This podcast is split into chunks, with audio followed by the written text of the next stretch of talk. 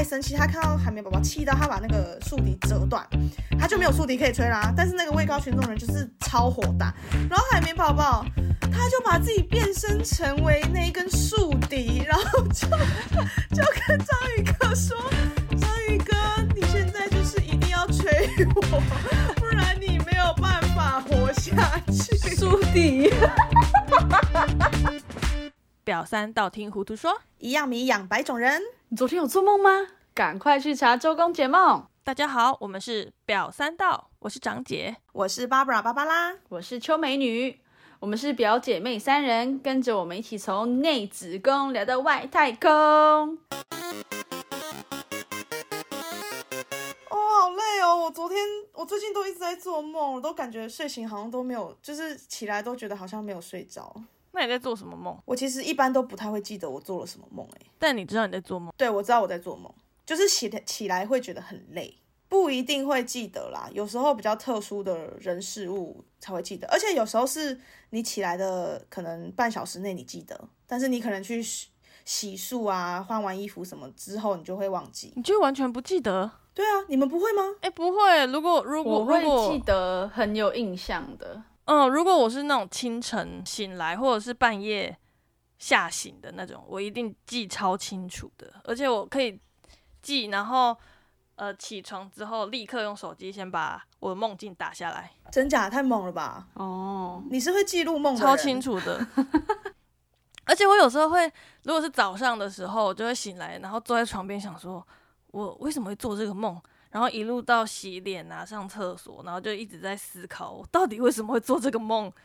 然后这个梦就会非常的烦恼，让我非常感到非常的困惑。所以通常这个时候，我就会先拿出手机，然后搜寻周公解梦梦。我这个 process 通常就是一秒、哎，我起来想说，哎、怎么会做那个梦？然后下一秒我就忘了，可是你不会觉得很想知道自己为什么会做这个梦吗？我完全不会放在心上、哎，我会耶，所以求美女跟我是同类人。对我跟长姐是一样的。而且你们知道，因为我我都跟野兽一起睡觉嘛，对，我有两次是被打醒的，我被他打醒，他 他梦到什么？直接什么意思？打醒？啪，往回就很用力的打我肚子，我这个下去是怎样？我发生什么事啊？我就叫他，就他就是不鸟我，所以他他是也在做梦。我就是叫了他一下，对，他在做梦，而且他做的梦，我不知道哎、他常常跟我分享是他梦见被坏人追赶，他要去杀那个坏人，所以他就是要有一些肢体的辅助，就是肢体的辅助。暴力行为，要去对他就有一些暴力行为，直接打在我肚子上，所以他在梦，他在梦里是赤手空拳吗？就是可能也有一些武器，但但就是他总不能睡觉的时候 拿着一拿着那个什么麻将牌吃吧？所以他是一个 AR 梦 有一次是他真的念对他直接有一次是打在我肚子上，然后有一次是还好我睡得离就是墙壁近一点，我是有感觉到那个打到床的声音，这样砰，我旁边是有风的，哎、这样会不会有点危险？？有啊，因为他可能那一阵子压力比写较大。不知道压力比较大嘛，他就常常梦一些什么，他要逃去一个安全地方，然后坏人追过来，他要去打击那个怪人，呃，就是打击那个坏人这样子。哦，哇，真的是很奇特。哎、哎、所以你你有帮他查周公解梦吗？哎这个我没有查哎、但其实我有就是哭醒过。这种我就有去查，你们有哭醒，就是梦做梦然后哭醒过吗？那你你原因是什么？你做到做到我做梦梦到我妈妈死掉，哦，哦，太难过了，就是梦见她的灵魂回来找我，对，然后我就不知道为什么，就是哭的非常卡，非常难过。我如果梦到这种梦，我应该会去解梦一下。这个有点太严重。对啊，我就很怕我妈怎么了可。是我记得周公解梦这个都是好的、欸，。对，好像是以我多年周公解梦的经验来说，所以你解梦之后，你去查周公解梦之后，这代表什么？你记得吗？通常就是家人过世，都是代表是家人身体很健康。嗯，就是你的好运要来了。哦，对梦跟现实是相反的。对，通常都是相反的。哦，真的哦。对啊，我我有一次梦到哭醒，是我梦到 Pocky，就我们家的猫死掉，然后我是我在梦里超级难过，然后我就反正后来就是难过到我我就醒来，然后我就发现我的眼睛眼周全部都是湿的，就是我真的在哭，然后我我也是有点吓到，嗯，然后我那时候就立马传讯息问张姐说，哎、请问一下 Pocky 现在的状态是？还健在吗？对，头好重壮，体重直线上升。真的是吓爆哎、真的，那到底周公是谁啊？你说周公解梦的周公吗？对啊，因为我们很平常都会说，哎、呃，比如说我们就会说，哎、好晚咯，我先去梦周公咯。就是这个周公到底他是何等人物？是同一个人吗？，对，他是同一个人。哦，就是其实周公他不是呃，就是俗话说梦周公去见周公，其实就是指通常是指想睡觉，或者是在上上课的时候打瞌睡的时候。但为什么是梦周公，不对啊是梦孟子？就他到底是何许人等？之类的？对，他其实是有典故的。这个周公他其实是周朝辅佐天子治国的一个重要的功臣。然后他在周朝的时候制定了很多的礼乐等级的典章制度，所以他算是一个很很就是设定很多规章，然后扶植天子把国家治理好的一个很重要的人物。嗯，然后后来呢，那个孔子那个时代，孔子就是非常推崇儒家，然后非常推崇礼嗯乐，对，就是非常推崇那个制度的东西，嗯，所以他就是很推崇那个周周公的那因为因为就是孔子在呃后人就是有有收集孔子的语录，然后编成《论语》嘛，对，那《论语》里面，他其实就自己就有说过，他说我衰老的很严重，然后我已经很久都没有再梦见周公了。对，那他这边所谓的梦见周公，其实就是说，呃，就是他很想要恢复那个西周的礼乐制度的理想，但是因为他也越来越老了，那离这个梦想可能也越来来越远越来越没办法实现这样嗯子。对，那因为他说过就是梦周公这件事情，所以大家都会后人就把他联想到说，呃，周就是你想要睡觉或者是想要打瞌睡，那就是去见周公，是这样子来的。哦哦，原来如此。所以其实孔子本意不是说他要去梦那一位重要的大臣，但是只是大家后来把它沿用成为说，你所谓梦周公就是指你去睡，你要去睡觉。嗯，对，就是也是有可能说他以前是理想，就是他可以可能梦到他，然后跟他切磋一些礼乐制度上的东西。哦，对，但他不是所谓的看到他就睡觉这样子。是我们后人实在是比较不上进，然后觉得说孟周公就是去睡觉这样。嗯，了解。我小时候都觉得周公是个很了不起的人呢、因为我我以前小时候不知道，虽然说我大学念中文系，但是在中文系以前，我其实没有念过这个。然后，但是我都觉得说，为什么小时候听到梦周公，然后就觉得哇，周公，我想象中就是他会在你睡着的时候，他在你的梦等你，啊，真的在那里迎接你。我小时候就是这样觉得。我小时候觉得周公是一个很懒的人呢，为什么？因为我就觉得他就是他就是从头到尾只会睡啊，不然大家干嘛梦周公？他 不是应该是你看到他就会想要睡觉这样子吗？没有啊，我的理解会是你就是睡觉之后，就你要睡觉之后你才会看到他，所以就代表他就是一个只会存在于睡眠世界的人，所以我就会觉得哦，好像是一个很懒惰的人，就是永远都在睡。好，周公解梦就是呃，周公是这样来的。然后因为为什么？其实周公解梦它是一本民间流传的书籍，嗯，它不是由某一个人写出来的，或者是某某几个人编撰起来，它就是哦慢慢慢慢随着大家口耳相传。对，然后累积越来越多，越来越多，然后变成是民间流行的东西，而且会有很多情况对，它。就是会用呃、嗯动物啊，或者是物品啊，或者是说呃一些形状嗯，去解释你梦到什么东西，那它代表什么意义，这样子。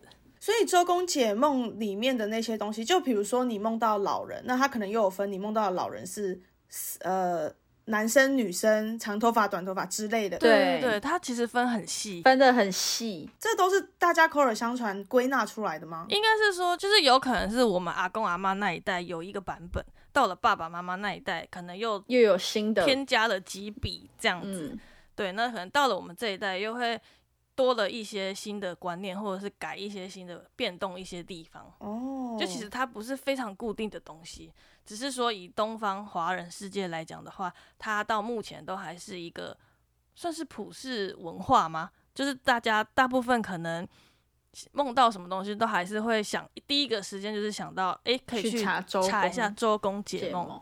但是因为这本书其实已经，你要说真正的书籍，它其实真的是很难找得到。嗯那你现在嗯其实大家因为网络又很方便，很多，那大家就是直接网络搜寻。周公解梦。那每一个周公解梦的网站，可能内容也都不不太相同。嗯这样哇，那这是世界上第一笔大数据资料吧？应该是哦，从古时候，可能可能算其中一种吧。从古时候开始累积到现在的统计资料。但是因为其实周公解梦，因为你想周公解梦这个东西，它其实是可能来源不可考，但有可能因为从梦有开始的话，应该也是殷商时期。哦真的据说是从皇帝大战蚩尤的那个皇帝的时候就开始有解梦这个习惯了。这么久以前，所以我不知道周公解梦到底从哪个时候开始开始就是累积。那因为一直到现在嘛，那我们现在这个世纪已经就是跟以前很多不一样的习惯啊、习俗啊，或者是有一些新潮流的东西。那周公解梦，因为毕竟还是算是古人的东西嘛，就变成说它没有这么先进。比如说你梦到 iPhone 是代表什么意思？哦对，没错没错可，能没有 iPhone 梦到 iPhone 十五 Pro 致富跟梦到 iPhone 十五是什么意思？我想要那一只，要买股票，对啊，就是我我觉得这可能周公解梦就没有，就会少了这一段比较与时俱进潮流的部分。哦，比较新科技的部嗯分嗯就不会有。对呀、所以你们最近有做过什么梦是有去查周公解梦的吗？哎、我老我说真的，我从来都不会去查周公解梦，我就是真的只有像邱美女那种，就是可能我真的是梦到家人死掉，很亲身边很亲近的人死掉，我才会去查，但。我可能这辈子就那么一次还两次而已。我连我甚至最近大概就两个礼拜前，我就是连续两次梦到阿嬷，嗯，因为阿嬷最近就是身体状况不太好嘛，但是我就是梦到在梦里面阿妈的身体状况是非常好，嗯，而且阿妈就是好到她可以就是煮菜啊、洗碗啊，然后就是大声咆哮啊，就是整个状况好到。跟以前一样的感觉。对我醒来的时候想说，这不会是一个什么类似回光返照的梦吧？所以我就赶快就是赖我爸妈说，欸请问一下阿妈现在还好吗？然后，没有人回我。但就是甚至连这样子的状况，我也都没有去查周公解梦，因为我就觉得，哎、我刚帮你查了，嘿，他说遇见奶奶生病，就是表示近期家庭运势不佳，内部会发生争吵或纠纷，可是我是梦见奶奶很好身体很好例如婆媳问题，哦，那这个是一直都有存在。长久都 喂，出卖妈妈，但是他很多其实他有分什么未婚者梦见奶奶生病，或求职者梦见奶奶生病。对，他分很多身份，然后，但是他就是，我觉得有些就会很好笑。我就通常查个周公解梦，目的就是求呃看一看自己为什么这样，然后还有下面一些奇怪奇奇怪怪的理由，比如说什么梦见死去的奶奶生，呃梦见奶奶生病时预告就是呃注意交友，别和不三不四的人交往。然后他就会告诉你说，有一些梦境分析是，诶，梦见奶奶你适合做什么？就是农民历不是都会有一些什么今日宜安床、宜结婚、忌什么，放粮之类的，对，然后就梦见奶奶生病的遗迹。我们来看一下：宜自我批评，宜玩桌游，宜凌乱，宜听英文老歌。玩桌游，玩桌游，玩桌游，这个会不会有点太新新潮？而且他在以玩桌游的后面有一个以假装风度，假装风度是什么？就是有跟你说要玩哪一款桌游是吗？没有没有这么太荒谬了吧！specific，什么叫假装风度啊？就是你可能玩桌游输了，然后哦，风度，你要有风度，不是很有风度的人，哦。，对，等一下，这个、哦哦，但你应该是是要假装有风度，这是应该就是不管你输赢就应该有风嗯度，不用假装。因为有些人可能没有，但你今天要假装有，可能才会带来一些好运，我不知道。哦然后，但是你你今天就是系掩耳歌唱，系情侣内裤，系素颜，掩耳歌唱是什么？掩耳把耳朵盖住，然后哦，掩。耳系情侣内裤是什么意思所以？你今天不能穿情侣内裤。管这么宽？啊？有人在穿情侣内裤吗？我不知道，在一起七年没有没有在穿情侣内裤。从来没有听过情侣内裤，要怎么样情侣内裤？你、搞不好他有这这个网站有与时俱进啊，哦哦他可哦能是有关注到同志朋友、同对，性有可能，有可能，或者说同个色系应该也算吧。OK，酷哎、哎、那你们查完周公解梦之后，你们会像星座那样子，就是只选择相信自己想相信的吗？不会啊，你觉得刚刚那些遗迹是可以相信的吗？不是啊，就是你可能就是你会去挑啊，就是你看那个内容就觉得哦，这个看起来好像想还好，相信的你就信，对，我我可以分享一个故事，就是就是之前有一次长姐夫，他醒来之后他就跟我说，他昨天晚上一直梦到有人在打被子的声音。晒被子会会打被子，对，就是打嗯被子，就是洗完被子或晒被子，不是会啪啪啪打那个被子嘛？对。然后我就很很兴奋，因为就是周公解梦的那个魂又上来，我就说好，我赶快帮你查周公解梦什么意思。他就说可以先不用，没关系，因为他昨天半夜已经有醒来一次，他就是发现，因为那天我可能太累，打呼太大声了，所以他那个啪啪啪声音是你的打呼声，就是他就对我的打呼声，然后传入他的梦里面，他就以为有人在打被子，然后他还想说为什么有人打被子会打到这么大声？对，后来发现这个跟周公解梦完全没有关系，这个太荒谬就是跟。周遭环境有关系。这个就嗯，你查了也没有什么感觉。所以你的打呼声入侵他的梦境，对 欸好笑所笑。以你说现实世界跟梦境是不是其实是交叉？不知道，还是是其实我有这个超能力。你说你可以进得了别人的梦境吗？，对，就其实我是 Marvel 其中一个之类，只是我潜能还没有开发。是，那我觉你可以不要这么大声吗？你不要我不知道，可能那天特别大声吧。你进入别人的梦那境要天真的太累，你进入别人的梦境要静悄悄，不可以这样子打扰到哦这我。这个任务会失败、欸。对呀、搞什么？然后反正就是这个，就是就算查了也没有用。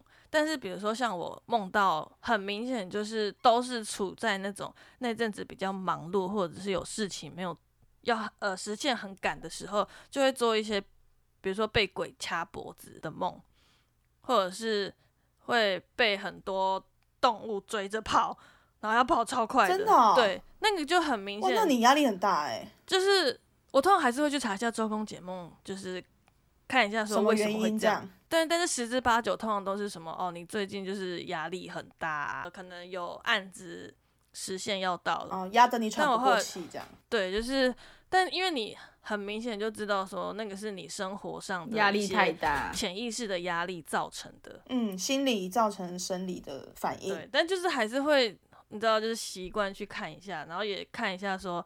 哦，为什么狼追我是什么意思？跟熊追我是什么意思？然后这个鬼长得怎么样？会不会有什么影响？这样子，哦，但很无聊了，我就只是当一个。但你看完是会记住吗？还是你就是看完之后就这样就看过就算了？就看过就算了，而且我就会跟我同事笑说：“哈，你看我今天适合喝可乐。”对，你看，就是因为今天周公解梦说我适合喝可乐，所以没有人可以阻止我。请我喝可乐。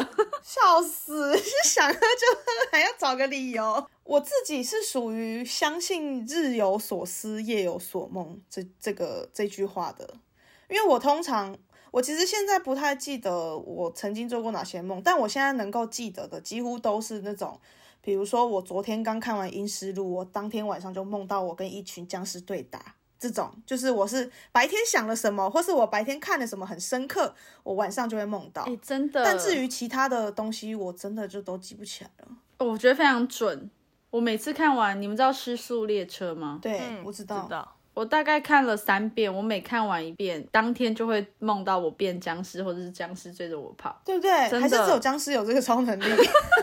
而且我还，我就梦很，我记得很清楚，是我还学那个女主角，就是因为僵尸看到那个有光的地方，它就会追去追嘛。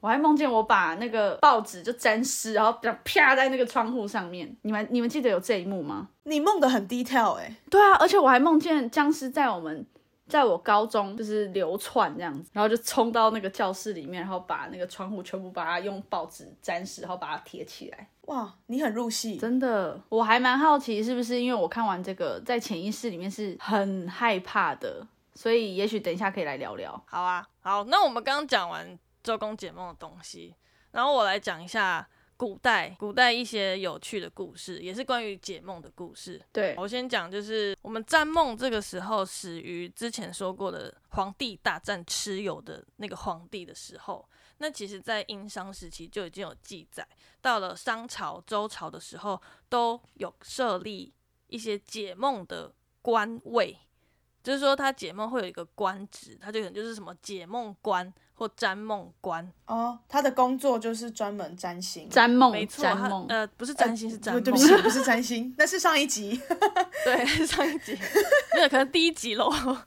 是哦，他是专门在解梦。对他其实一开始都是为皇帝或者是皇室而服务，因为皇他们都觉得说皇帝或天子做的梦攸关整个国家的运势，哦，所以这些人的目的就是帮皇帝分担解忧，帮他去解释说，诶，他昨天做的梦是什么意思。嗯那通常就是因为你会解梦，你一定是梦到很奇怪或者是很不可思议，或者是自己想不透，或者是很可怕的梦，才会找人解梦吧。对对如果你今天梦到一个锐气千条，然后每天食物都吃不完，或者是开开心心的追蝴蝶，这种开心的梦，应该就不会想要不会特别找人帮忙不会特别放在帮你解梦不。会啦，对。然后如果碰到这种噩梦的时候呢，皇宫就会办一个祭祀的仪式，去帮皇帝驱魔，驱逐这个噩梦。这样哦，对，就是古代都是这样子。那我就讲两个故事，一个就是从圣经的旧约里面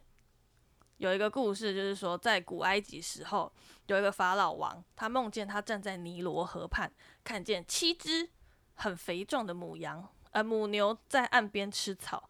后来呢，又从水上走上来另外七只很瘦弱的母牛，但下一秒就看到这一群很瘦弱的母牛全部把这些肥肥壮壮的母牛都吃掉了。哦，那这时候法老王他就惊醒了，他就觉得很奇怪，但是在半夜惊醒，人总是会又想睡觉，所以他睡着了之后呢，他又陆陆续续又做了一个梦。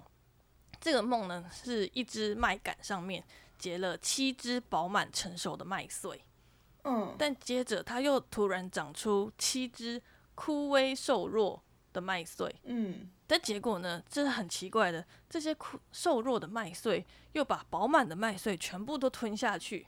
哦，一样的梦，类似的，就是不一样的主角而已。，对，就是同样的都是是七，然后都是瘦弱，然后有瘦弱，有，强壮的，对那这法连我们都觉得奇怪，所以法老王也是觉得很奇怪，就想说到底什么意思？为而且是两个很类似的梦境，所以他就召集了一群人来帮他解梦。那这其中呢，有一个人就叫约瑟，然后他就是帮法老王来解梦，说哦，因为这个是神的旨意，他要你在丰收的期间先囤积一些米粮，以备不时之需。哦，那因为刚好这个预言呢，就让法老王虽然说半信半疑，可是因为既然解梦的人都这样讲了，所以他就是准备好。嗯，宁可信其有，然后果然呢，埃及在那时候在经历了七年丰收之后，接连的七年都是大饥饥荒荒的状态。哦，哇哇，很神呢，，那所以这个故事就是因为毕竟出于圣经嘛，所以他就是说，呃，梦这个东西，它就是代表神的旨意。哦，神会以以梦的方式来告诉你他想要传递的事情，对对对，没错。然后我就是看这个故事，我一直想到台湾政治人物不是很爱说什么谁谁谁被妈祖托梦，哦，对，对，要出来干嘛干嘛干嘛为民服务。可能他们真的有那个体质啦，就神明可能会传达给他们，但我不知道啊。然后就是这个是神的旨意嘛。那其实，在另外还有一个古代就是梦的解释的话，它是预知梦。嗯，嗯，那这个梦，这个梦呢，就是这个故事，就是从中国的古典经典，就是《左传》出来的。在春秋时期，晋国有一个皇帝，他叫晋景公，嗯，我们等一下就会称呼他景公。好，那他做了一个噩梦，他梦到有一只厉鬼跟他说，他是来跟他报仇的。那在梦里呢，他就一直追着这个景公不放。那景公就是很害怕、啊，他就觉得怎么会有一只厉鬼一直追着我？然后他就半夜一样，也是从梦中惊醒。后来呢，他就找了一个人来解梦，一个巫师来解梦。那这个巫师就说，这恐怕是预知梦。然后就预言说这个景公应该是吃不到新收成的麦子，就代表说他死期将至，活不到那个时他可能候，快死了。对对对，后来呢，那个景公果不其然就生病了，然后他就是到隔壁邻国去求医。那那个邻国呢就答应了，并派了一位很厉害的医术高明的人来。可是，在医生来之前，他就又做了一个梦，他就梦到说，这个他身上的这个疾病化身两个小孩在对话。这个小孩一号就说：“哎、哎、那个邻国好像有一个很厉害的医生要来治病呢，我们要不要赶快跑走？”那小孩二号就说：“哎、不用怕，我们住在高之下，荒之上，他奈何不了我们的。”你有听到两个很熟悉的名词吗？因为那个良医到了之后，他诊断了那个景公，果然就对他说：“哎，你这看起来应该是无救啊，没办法，你的病源在膏肓之中。”病入膏肓，对，这就是成语“病入膏肓”的由来，哦，很酷吧？酷。好，故事继续。到了六月的时候，这个景那所以他到底预知了什么？他还没预知啊，他就是预知他的疾病，哦，对对对还没讲完。他的疾病其实就已经透露他住在他的身体的哪个部位了。对，他第一个梦是梦到有一个鬼在抓他嘛，嗯，然后巫师去解说，因为他应该是快死了。对对，然后嗯第二个梦就是说他的疾病其实已经已经很严重了，对，但是他不知道，嗯。嗯但也要等医生来了才能 confirm 说，对，真的很严重了。嗯。嗯。可是呢，就是又过了一阵子，这个景公忽然觉得，哎，身体还好，他就很想吃麦子，就是那个新收成的麦子，他就去叫下人帮他煮一碗粥，同时呢，也就把那个当初帮他解梦的那个巫师找来说，哎，你看我没死，我等一下就要吃粥了。我吃得到咯。对你这个人就是预言失准，你的解梦失败，来人啊，把他拖出去斩了。把他杀对，了，这巫师就杀就被杀了。后来呢，等到那个粥煮好之后，景公咬了一口，准备要吃之前，哎呀，突然觉得肚子痛，他就跑去茅厕大便啊，结果不小心他就跌入茅厕，跌入粪坑里面，直接摔死了。所以那个巫师的预言是真的 Oh 他真的吃不到新收成的麦子了。好烂哦！这真的是《左传》，这真的是《左传》的文言文。我跟你说，是真的，一模一样。好，所以结论就是他真的哇做了那个预知梦，说他会吃不到新的麦子，那他也真的最后的结果是他没吃就这样死，掉了。对，然后后面呢还有一个后记说，那时候因为呃还没有大家都还没有发现景公是摔死在粪坑里，可是这时候其实有一个宦官，他在凌晨的时候就梦到景公已经过世了。那一直到了中午，看到景公被人家从厕所背出来的之后，他才发现啊，他自己真的是做了这个预知梦。但是呢，他后来后来文那个文言文上面是写说，就是后来他就被就是被自杀或者是自杀，但总之呢，他就是跟着景公一起陪葬了。啊？为什么？这整个故事这样子？听起来好荒谬哦！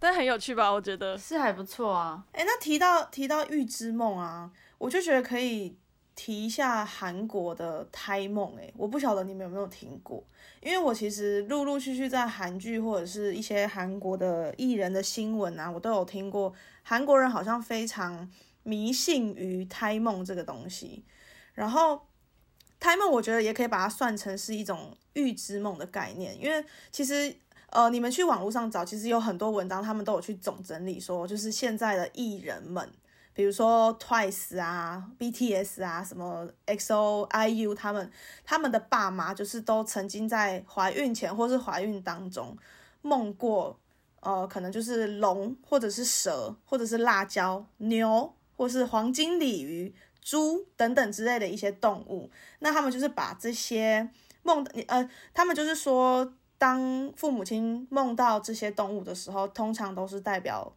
就是即将要有小孩，或者是现在怀孕中的话，那那个小孩未来可能也会是，比如说就是就是未来可能会发展的很好，或者是有一个很好的前途。这是只有韩国吗？还是各？其实台湾好像也有哎、其实台湾也有胎梦这这个东西啦，只是我觉得韩国会比较让我印象深刻，因为我觉得有一直接收到韩国的这方面的资讯，然后因为包含像韩国人他们写有关孕妇的书籍啊，也都会出现跟胎梦有关系的章节。哦，然后他们就会去详细的记载说你梦见什么就代表是什么意思，然后又有说胎梦可能又分成四大类，像比如说像动物的胎梦、植物蔬果的胎梦、大自然的胎梦，还有一些跟金银珠宝等等有价物品的台梦，就是有分不同种类，然后可能每一种动物或是每一种。呃，梦中物它都可能会去预测说你生的可能会是男生或是女生，或者是说接下来你的小孩以后可能就是他的未来的发展，可能会是呃有权势或是有金钱等等之类这种象征。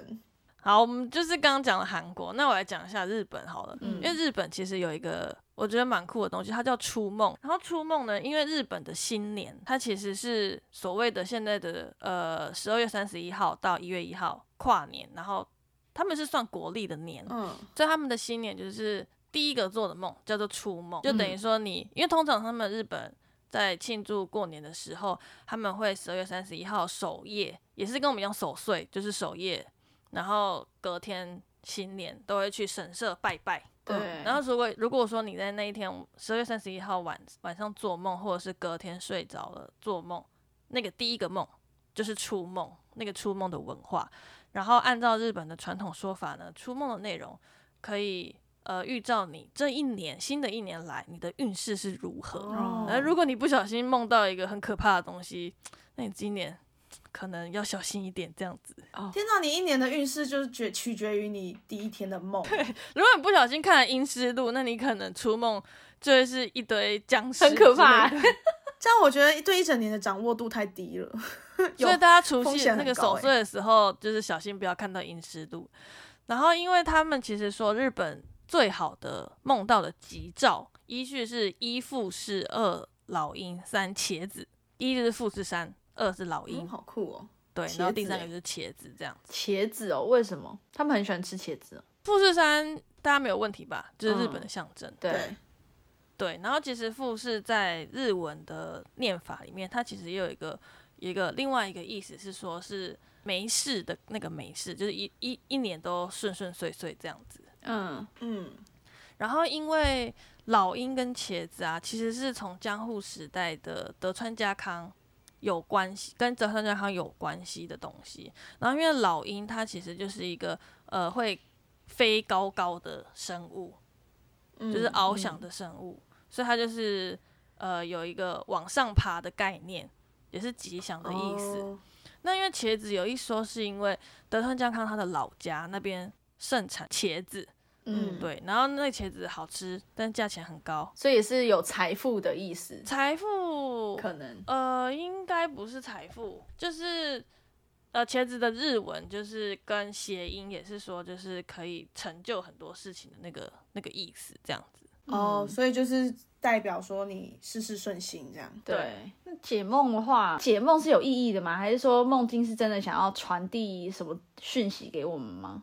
应该是说，就是我们刚刚不是有聊到说，古代对于梦的解释多半都是为了皇室而服务嘛，或者是为了宗教而服务，它就是作为占卜预测为主。嗯但是其实人类世界到了十九世纪末，那就会有一个很重要的人出现，他就叫弗洛伊德，嗯，他出了一本书叫《梦的解析嗯》，就认为他就是认为说，梦其实是我们内心最深层的那个愿望，哦，也就是潜意识的欲望。所以它算是去反映你内心深处的声音。对，所以我做春梦的话，可能就是我很想要干嘛，我想要做怪怪的事，哦，有可能哦，我 这是个怪怪还是快乐？坏坏，坏坏，OK，对，坏坏又快乐。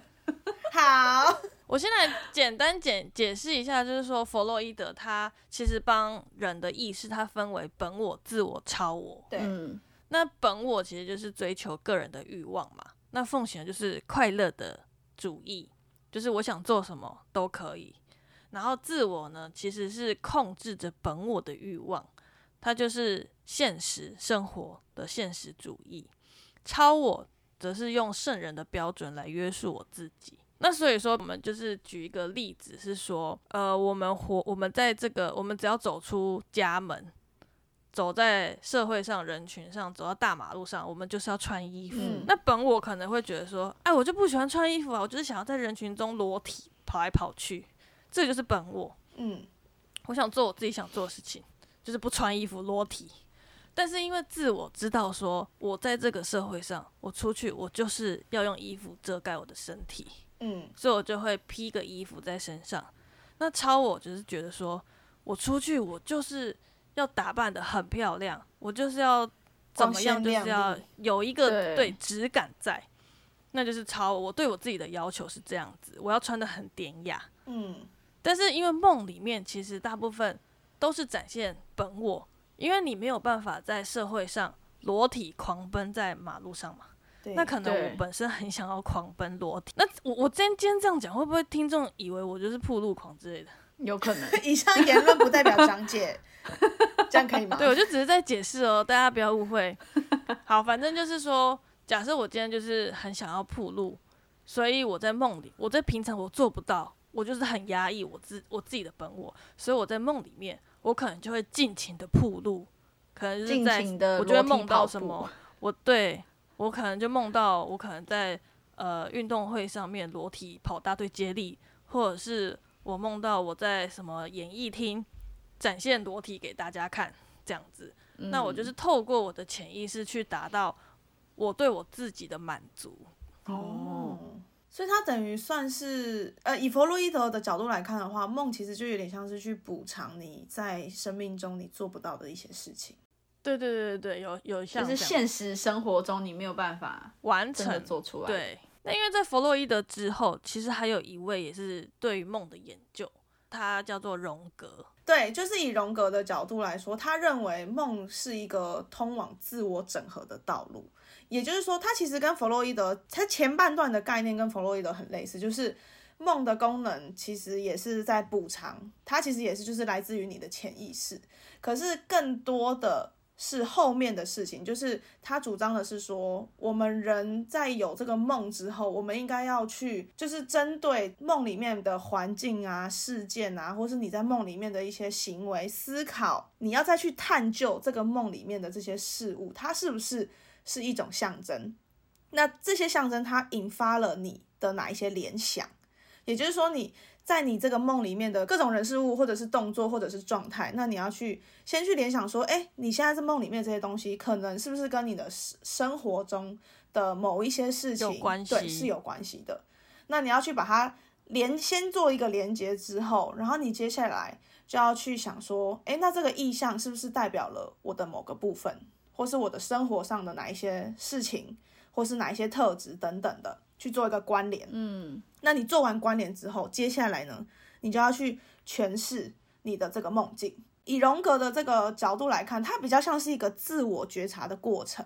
嗯，你的梦不是只是梦，它虽然是反映你的潜意识，可是更多的，我觉得他主张更多的是说，你要去连接你的这个梦跟你的现实生活，他们之间的关联是什么，然后进而去做一个觉察的动作。那我觉得秋美女刚刚那个看你们两个看僵尸，应该就是属于这个理论下吧，对，对，因为你就是受到了很多僵尸的刺激，然后你会感到害怕，算吗？对有可能啊我就是很害怕僵尸片。你可能。他他的步骤就有点像是好，比如说你今天就是我睡醒就就想到说，哎、哦，我昨天梦到了僵尸，那我就开始去回想，为什么我会梦到僵尸？有可能是什么？哦，我是我昨天看了昨天看了《电速，列车》，然后呢，是不是可能呃，我职场上有个很讨厌的同事一直，在追着我跑。他对我来说也可能是僵尸的存在，对等等之类的。他到底为什么要追着你跑？救命你！然后我就要把报纸弄湿贴在他脸上。对，那这可能就是为什么你要做这件事情，就是就代表说你其实，在生活上你真的有被他烦到，你真的很想要对他做一些处置。就也是有些压力这样。还是他对你的行为像丧尸？对啊，那你再来就会去，再来你就要去解释你这个行为，为什么你要做出这样子的动作嘛？嗯，就是你可能是想要解决你跟他之间的关系。有可能对想解决方案，对，你要去就是不是单纯只有潜意识的问题，就是他是等于说你要把你的梦境最后就是你从一开始的联想、连接，然后做诠释之后，等于说你要把这整个东西变成一个有意义的行为为。对，所以这其实这过程中你会去你会去反思说，你的生活现在到底是经历了哪些阶段。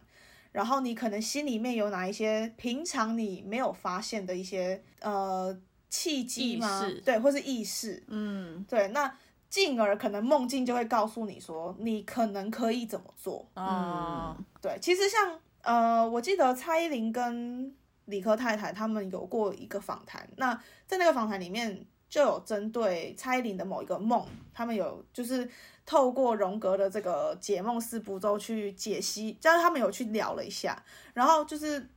我觉得大家可以去看，其实就是蔡依林，她就有去展示说，你要怎么从梦境里面去厘清你自己现在的状态，嗯，真的就是一个自我觉察的过程啦。这蛮酷的耶。